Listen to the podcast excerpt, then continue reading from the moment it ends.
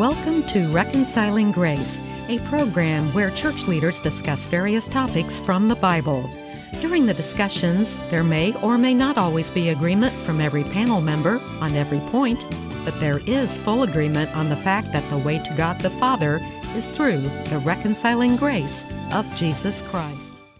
Welcome to another episode of Reconciling Grace. This is a podcast where we discuss topics and passages that are related to the Bible. I used to say that they are from the Bible, but not everything we talk about is directly from the Bible. And I think that uh, this week our discussion is going to kind of go along those lines. And uh, I should let you know my name is Pete Becky. I am an associate pastor at Christway Community Church in Pleasantville, Ohio. Joining me today are our regular panelists, Pastor Don McDonald, who is known as P Mac or Pastor Mac. He is the pastor at Danforth Reformed Church in Danforth, Illinois. And Josh Kugel, Pastor Josh Kugel, is the pastor at First Baptist Church of Lyman in Gulfport, Mississippi. Gentlemen, it's good to have you with us as always. I always enjoy our talks. I enjoy our time of fellowship when we do these things. And the topic we're uh, going to be sharing today, I kind of had the idea for the topic, and, and Don had the kind of idea to change it a little bit to this. And I think this is what we came up with. What are America's cultural norms today? What are America's cultural norms today? And I don't mean norm like somebody's name is Norman, but I mean what's what's normal for our culture today? What what kinds of things do we see um, in our culture that we consider to be just the regular old ways of doing things?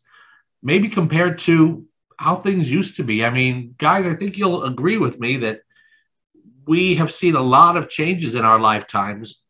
I mean, Don, you and I go back to, I think we first met in 1975, I believe it was.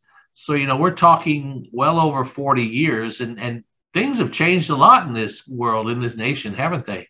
I, I, think that was one of the conversations we had before we were starting up was what we used to do and what we can do today are night and day. You know, we have to be more attentive to, uh, I don't know, people's feelings, people's realities of life than what we were before. Is it better or for worse? I don't know. I think it's a mix of both.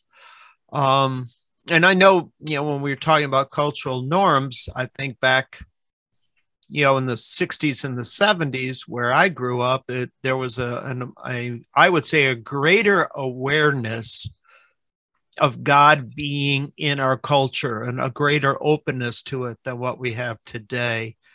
Um, and and i think that's something that really we as a church we struggle with because there are times where the school's very open to having us come in and care for the kids as pastors and then there are other times it's like, no, we don't need the church in this setting. You you don't need to become so close to the school. So it's it's an interesting tension, I think, that we're living through, you know, as a culture about needing God and not needing God at the same time. Um, that was some of my initial thoughts on that. I'm, I'm not sure where Josh is on this, but I thought I'd pick on Josh and say, Hey, Josh, what do you think? What are you guys talking about? No, I'm just kidding. Um, I two two thoughts as we start talking about this. One is I have a Gideon in my church, um, and I, I, don't know if you guys have are familiar with Gideons at all. Um, I think probably most people in ministry are. Um, and there's a school district very near to us that has been uh, very. We're in a very Christian part of the country. We're in a uh, that kind of thing, but um, the school district just a few years ago said we can't allow Gideons on the campus anymore because we don't want to be seen as partisan to any particular view. And so uh, you can just see how um, the separation is being mandated legally of Christian faith and your secular life. But the other thing that really got me more than any of that is I, I was a youth pastor a few years ago and I was uh, doing a, a Wednesday night message in youth group, and we probably had 65 teens there. So it was a good sized group. Most of these kids are from Christian homes. Most of them have been in church for a long time.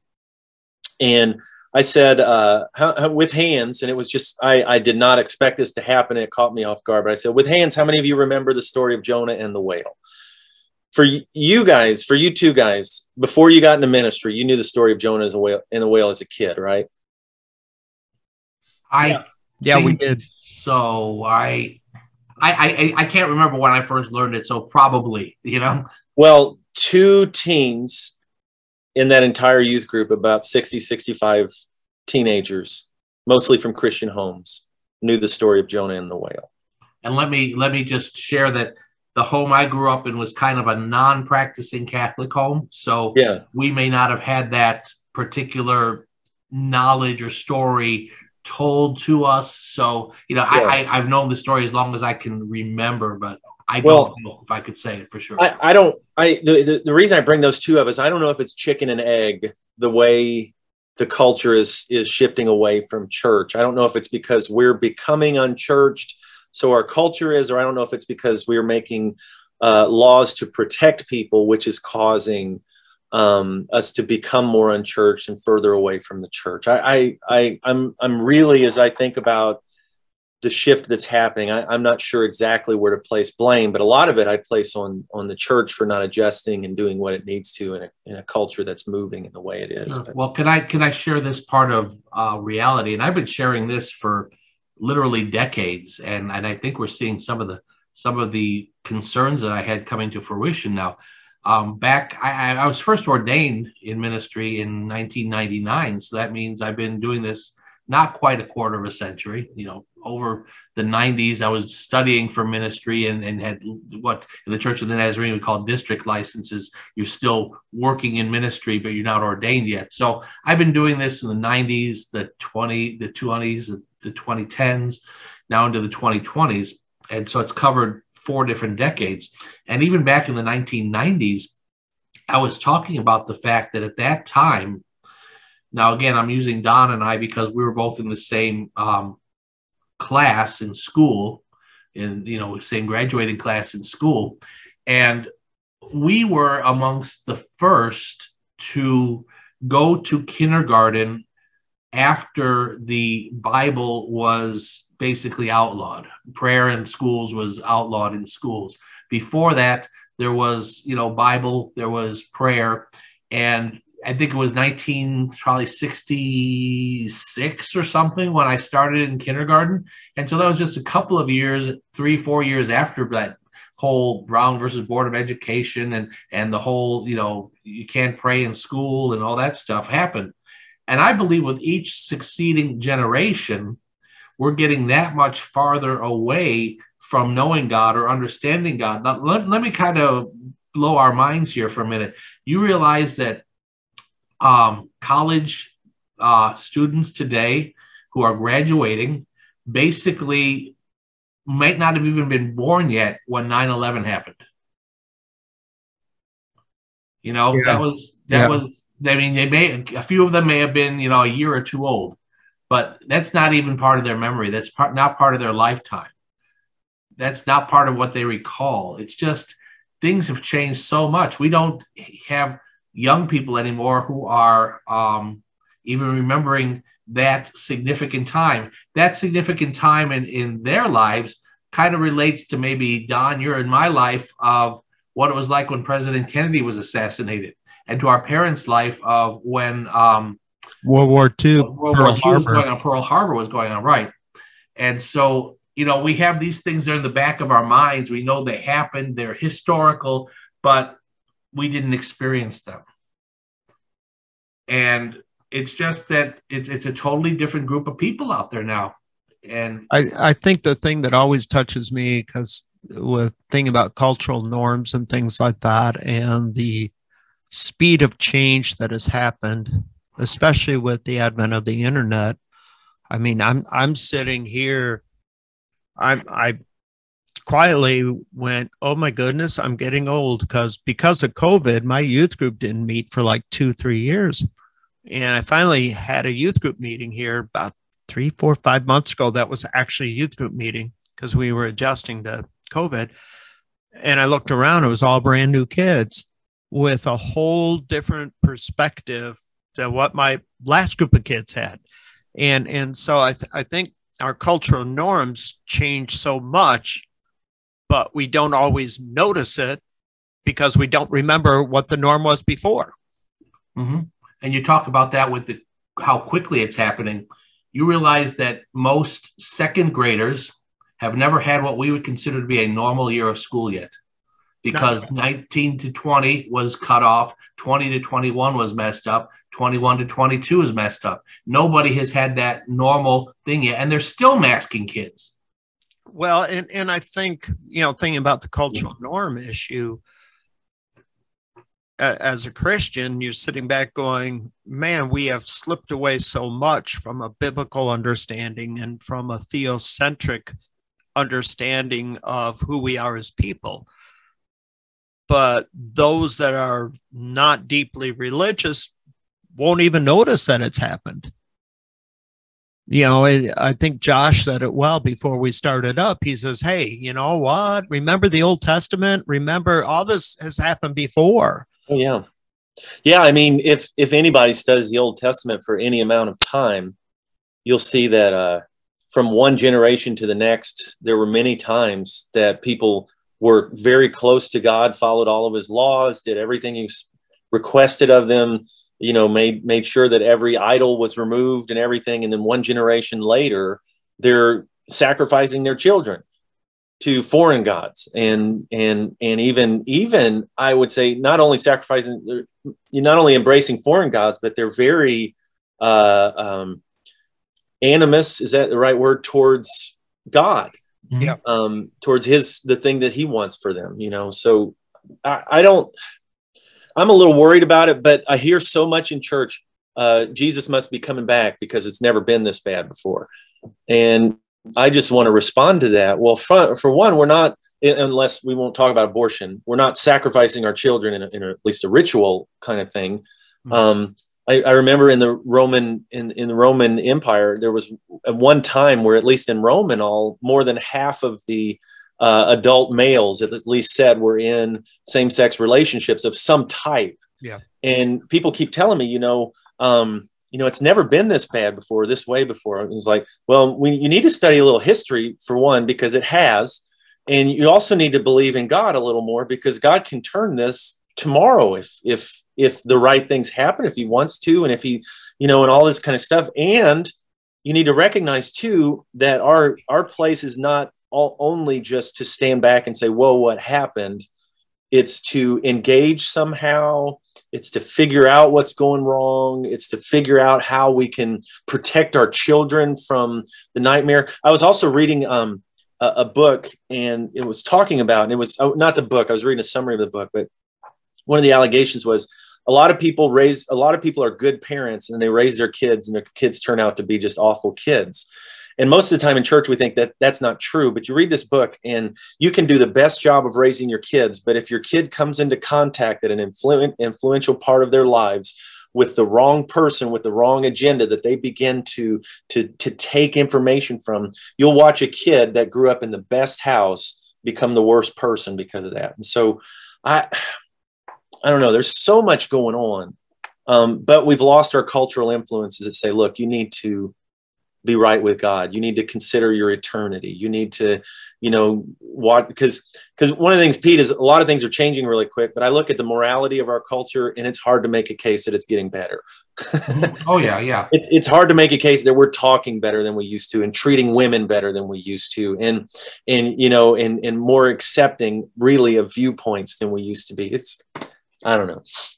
Well, you're absolutely right. I, I think that um, when we look at how things have gone, we we have just moved away from God. I think the way that I like to share it, the way I like to say it, not that I like to say it, but the way that I've generally said it, is that we live in a nation that I believe was was established by God. Now, I'm not trying to say, you know, we were supposed to be the Christian nation when everybody needs to come to this nation to to see the light of Jesus. No, I'm saying that God gave us this nation. I think He gave us a a way to have freedom, to have liberty, justice, but at the same time, um, be free to worship Him.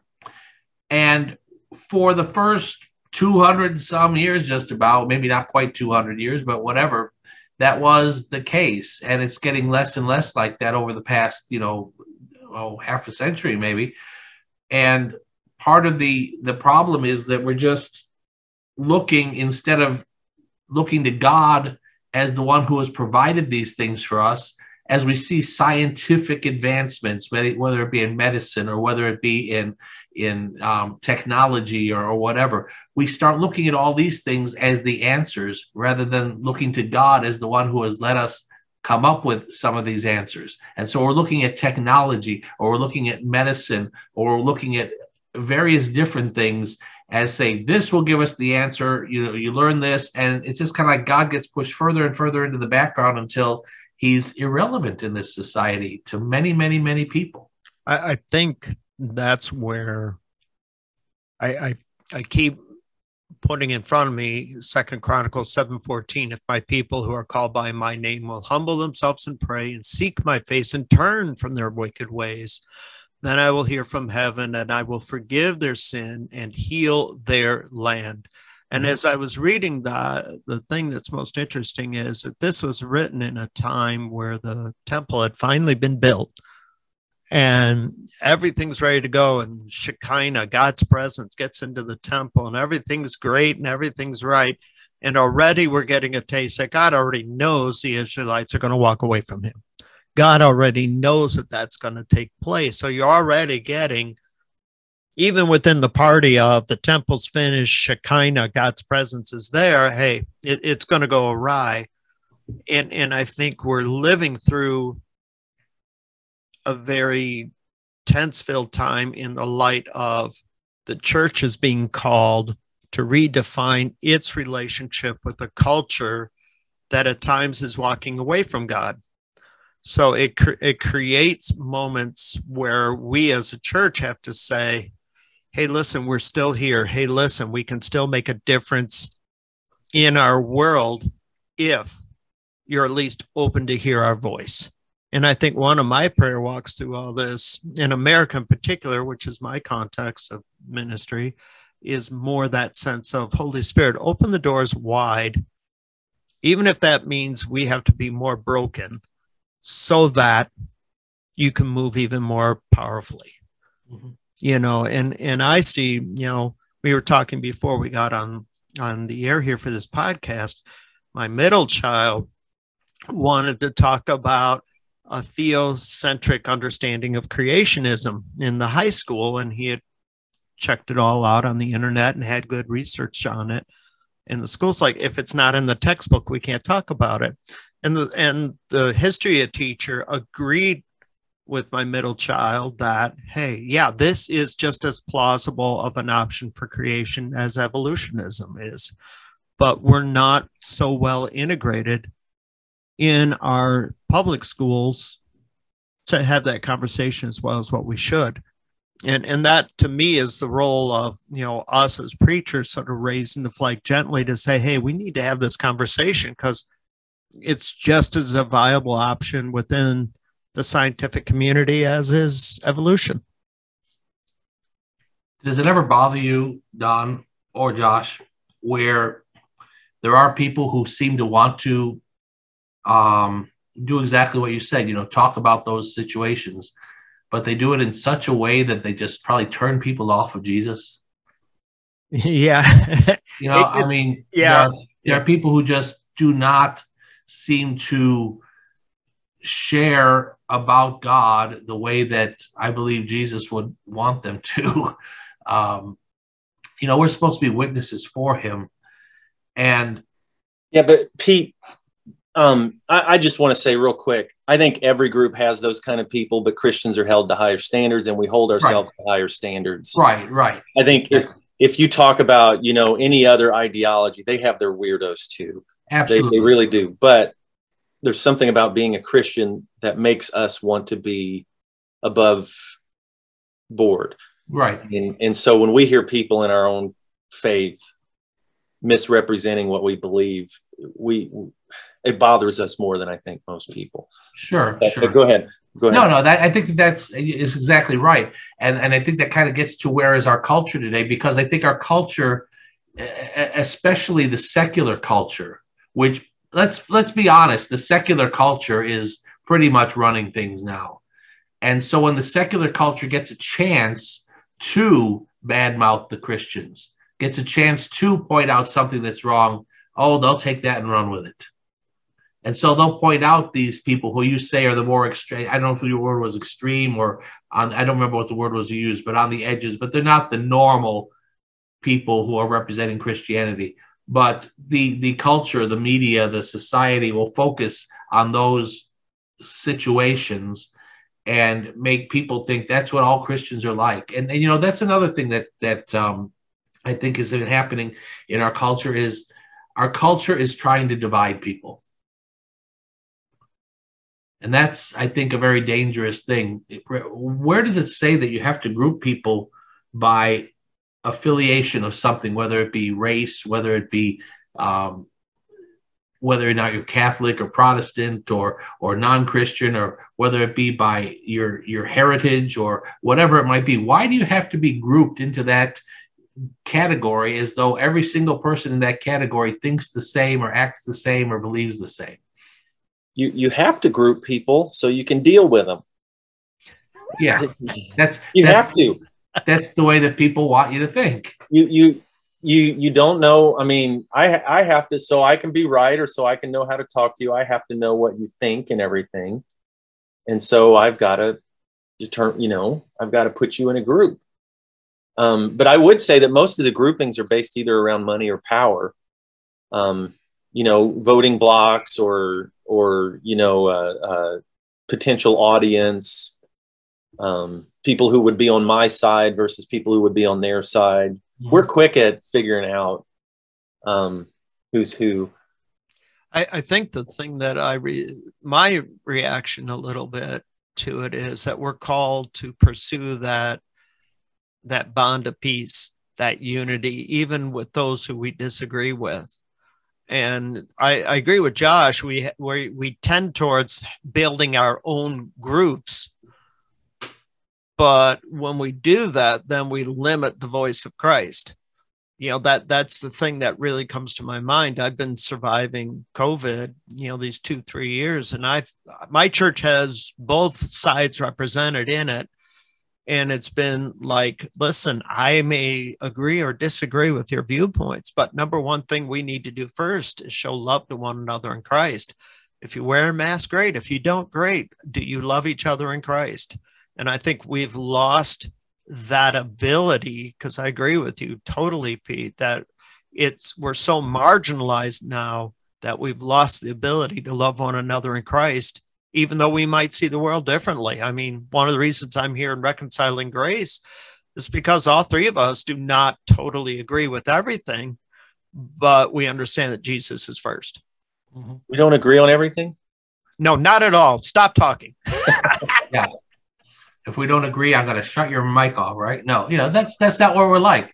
But again, that's another thing that's going on in this culture that I don't think that I would ever, ever have thought – even 10 years ago, maybe not even five years ago, would have gone on that you cannot even share your opinion without being censored. Now, I mean, before there was social media, you know, there, there are young people today who can't imagine life without social media. Yeah, but, I, you know, I, I, was going to say earlier um, the biggest difference between our childhood and the childhood now, because my, my childhood was different than my dad's. I knew that we were talking about World War II and all these things, and those were those were significant differences. But imagine right now in 2022, going back to before we had the internet and cell phones, mm-hmm. it's just impossible. Yeah. You you cannot even imagine a world world back then. My my parents used to let me ride a bike three miles from my house. I didn't have a phone. I didn't have a quarter to call home if I ever needed to find a payphone. We just I'll, did oh, that. I'll, I'll pay what? A payphone. Oh yeah, something that back back in the good old days that they used to have. but now everybody's child, every young adult has a device that their parents give them where they can log in. There's no record of them logging in or anything, but they can get any opinion in the world they can have any uh, any any viewpoint given to them in the world, and parents will never know about it. But it's constantly being shoved down their throat. Um, mm-hmm. It's it's it's a tough. This is a, a tough time to raise a, a Christian child, and it's a tough time for a kid to be a Christian. It just it just really is. Then you throw in school influences and everything else on top of that. But but I, I really think this the cell phone, the that internet is is number one uh, struggle we have right now with uh, the church's place in the world and that kind of thing, especially in America, that kind of stuff. So, and and I think, you know, because I'm sort of leaning into okay, where does the church fit within this culture we're living in? And I think the church needs to be, and I think COVID has forced us into this, which I think is great is that the church ended up saying, hey, why we're locked down and we have to stay out of our buildings, we're going to have to use these social platforms to proclaim Christ. And I know Pete, you you told me, you know, because for me, I I saw it as the explosion of God's kingdom, like the diaspora of of in Acts, you know, when the church got forced to spread out because of persecution. COVID has forced the church to begin to use social media in ways that never contemplated before COVID. You remember when we said we disagreed though? Yeah, I know, and that's one of the things we I, disagree on. I know that. I think I think COVID and the rise of technology is going to be a huge, huge hit to the church. And there are potential blessings. There are probably even some, but I think so many more people are saying, you know what, I can just watch online. You know what, I can just participate later this week. You know, and our our, our attendance our attendance metrics have changed just because of COVID. Agree. Where people used to go three times a month and now they're down to one. Or they used to go once a month, now they're down to once every two months. Or they used to go every week and now they're two times. And I, I think uh, the thing that and they all say I can just watch online later. I, I think Josh, the thing that's going to be interesting, and I'll probably be retired before it happens, is that sense of how do you measure success in the Christian world? We're, we're using the old paradigms and, and will there be new paradigms? I don't know. You know, I, I think the church still has to find ways in the technology we're now living in to proclaim Christ to change our culture in the long run. That's that that's the bottom line in my mind. Um, and you know i've had to work hard to get danforth to the point where at least we're online we're proclaiming christ um, i'm i've been overwhelmed with some blessings from it but i also have the same concerns you have josh. Our numbers are down. Our worship numbers are down. But the lord has done something really weird for us as a church. Our tithing's up. So it it's it's like you know when i'm looking over our culture and praying over our culture and thinking about america i hearken all the way back to a good old name billy graham. He was the first one to use technology to proclaim the gospel and it was called tv to Actually, make radio first. It was radio first and then tv and and i think if we're going to make a difference in our culture if we're going to say if my people who are called by my name if we're going to do that we're going to have to be boldly gently aggressive with the gospel with whatever time period god places us as a church. I do see the negatives. I'm not saying there aren't negatives there but i also find myself reading through scripture saying the greatest negative that happened as the church was being born was the persecution of christians and the church exploded. I think the other thing too, Don, um, and I, I, again, I try to find this little balance. I, I, I see both of your sides of things, and what I look historically speaking, especially when it comes to things like technology, the church is historically slow at embracing it. And then once it embraces something, it's historically slow to let go of it. So, you know, I used to make the joke back in the 1990s you knew that VCRs were getting to be outmoded because churches were starting to get them. You know, and I think the same kind of thing happened where the Zoom meetings and Zoom things were already going on. In the church, it kind of exploded when churches couldn't meet. But what has happened is okay, now churches are able to meet again.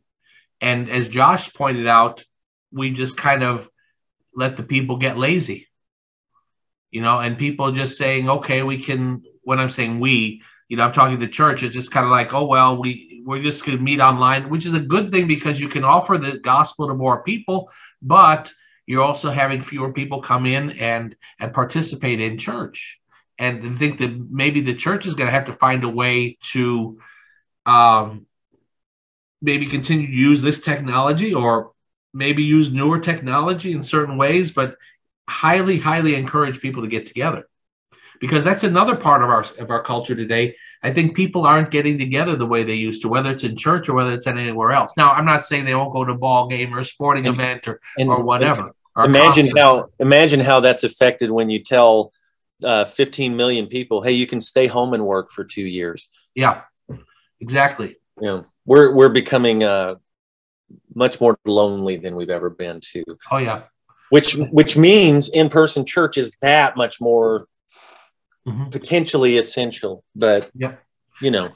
And I, I think as we relate that to our culture, it's sort of like, okay, are you lonely? Are you this? Hey, even though you've experienced us online, there's a group of people waiting for you to come through the building you know so you're not lonely so you're not you know because that's that's a question i'm asking as a culture. I'm i'm totally in agreement. I've raised all three of mine in public school environment and we were blessed down here because they were open to youth for christ and they were open to having youth for christ. The the counselor would come in and have lunch with the kids and all the above you know when my guys were going through. And so I, I really feel that the answer to such a secular culture is the way in which we care for one another in Christ and the way we love first online and then saying, hey, come on into an actual gathering of the church. You know, I think that's some of the answers to where we are with our culture right now in America is the the church has lost its voice. It has lost its what I call its its perspective in doing ministry. Yeah, something we got to get back to. You know? I'm I'm going to suggest one other thing, not to talk about it or anything else, but I, I think part of the problem is the church was really popular and everybody was a Christian 60, 70 years ago, and we can't handle being out of the mainstream either we we just can't. And so we're we're becoming more like the world to try to win the world or or we're becoming more like the world because we can't stand that we're getting smaller. And the truth is the church has never been at least the idea of it has never been that everybody accepts us and everybody loves us and everybody celebrates our morality. I mean a lot of people are thinking um, how can the church believe that? And we're saying no no no we don't believe that exactly. You know we're really loving and all this stuff. But the truth is our we're we're different from the world I mean, that's what we're called to be. We're called to be unique and set apart and holy. Of course, a world that is destined for hell is going to have problems with us, but we can't adjust to that because we're so used to having all the power and all the politicians and everything else. So, well, you're right, Josh, and I think that that's part of the thing is eh, our culture has gotten to the point where if you disagree with somebody, you hate them. You know, and that's and that's not the way it actually is but you know, again, it goes back to what I was talking about, where we're dividing people into groups. You know, it doesn't have to be racial or nationalities or whatever. It can be I believe this about this issue, and you believe that about this issue. Uh, it seems like everything that we're, we're, we're seeing in our culture is um, again dividing people and when we find out that there's a difference of opinion it's kind of like well you can't be my friend i think differently on that than you do you I, and, and i think the the answer to this reality because it's there before us is and and I sort of tried to do this on my Facebook timeline. I don't get too political on my timeline because I want Jesus to be forefront. I want his love to be forefront. Now, if I happen to have a con, I've, I've had some conversations with people where we don't agree, but I always preface it with one thing. For me, even though we're not going to agree, I'm still going to love you in Christ. What you do with that love, that's your choice. And I still have people in my life where we disagreed on something, but they got the message. We always start with Jesus first. And I think as a culture, that's something that we're lacking is the ability to build bridges even when we disagree. That's very true. And, and I think one of the things that we're also missing as a church, which I think would really, really help us, is when I'm saying as a church, I'm not talking about a specific denomination, but as people of Christ, we need to go back to our first love.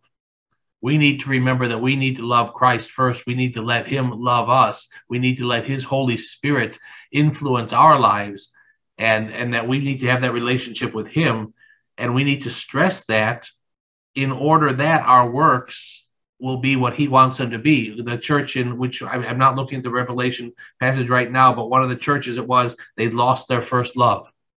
You guys remember which one right offhand it was? Um, I'm thinking Laodicea, maybe.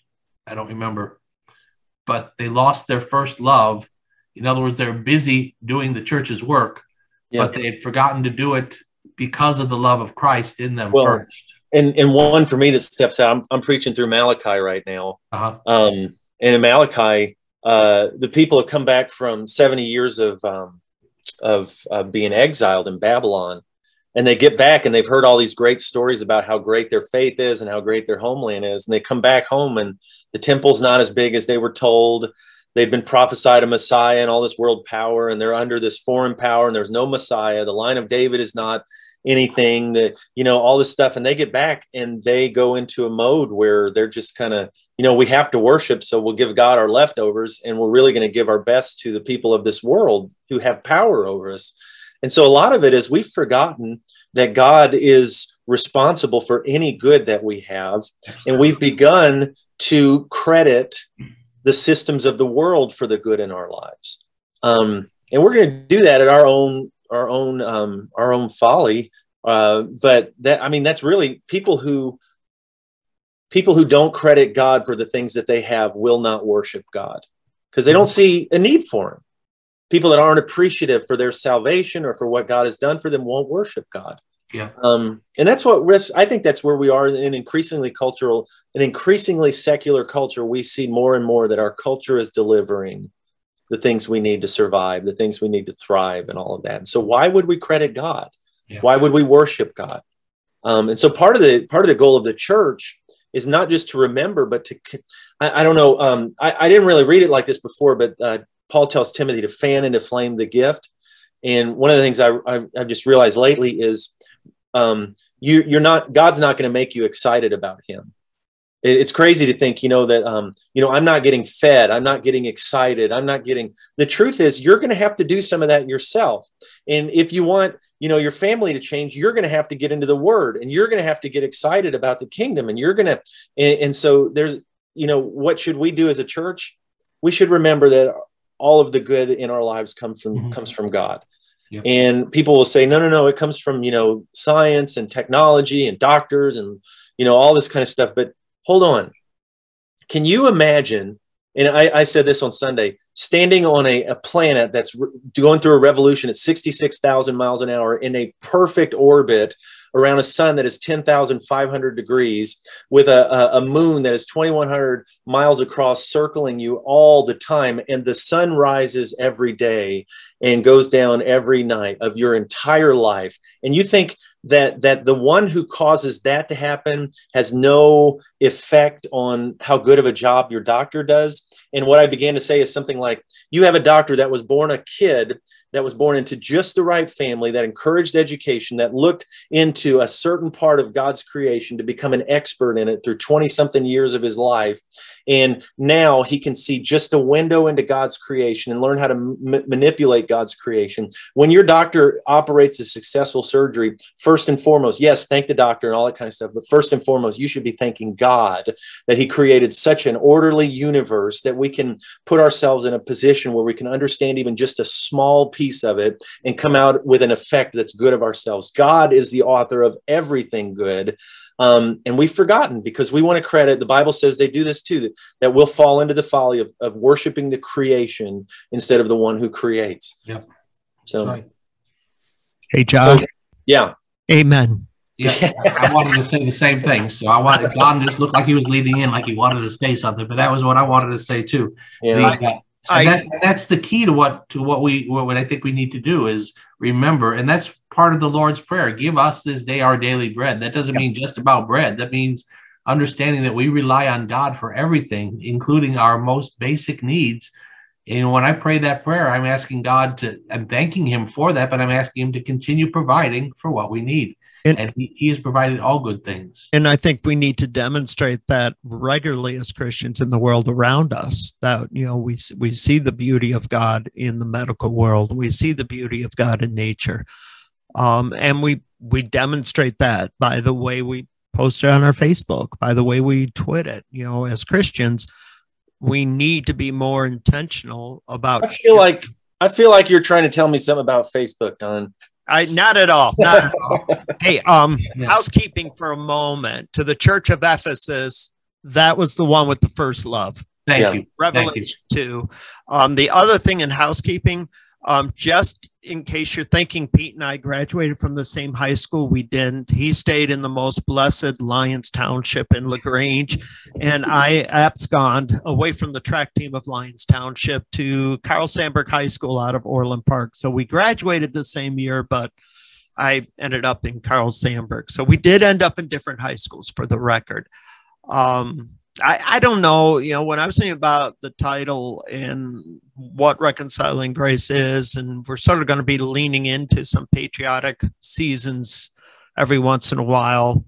Um, my prayer is that we as Christians take seriously being the voice of, of Jesus in this world, that we find ways to be comfortable in our skin to say, you know, I see Jesus in this moment, or you know how we breathe jesus in it. I mean that, that's why i so enjoyed josh's preaching for a little bit you know it's it's i always enjoy his preaching. Anyways um that we do acknowledge that you know god gave us the ability to govern over nature over nature. I'm thinking about the creation event and how beautiful that is that we have this mind that god has given us.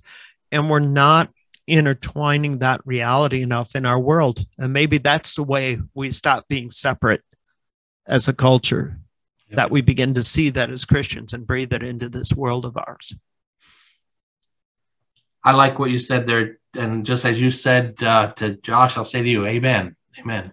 And I think we need to be uh, maybe heading off of this podcast because we have uh, taken a little longer than normal. Not too long, I hope. I hope that people who have been listening have been uh, not just enjoying it, but being benefited by it. So I just want to thank Pastor Mac, Don McDonald, and Pastor Josh, Josh Kugel.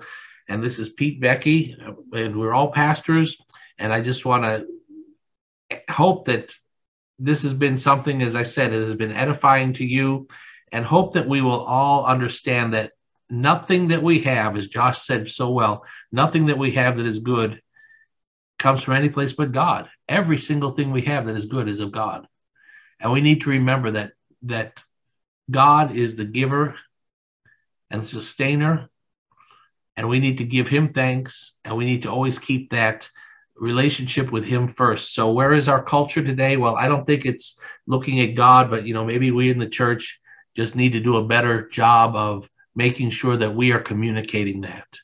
So for the three of us, for Pastor Mac, for for Josh, and for me, for Pete Vecchi, I want to thank you for listening to another episode of Reconciling Grace, and Lord willing, we'll see you again next time.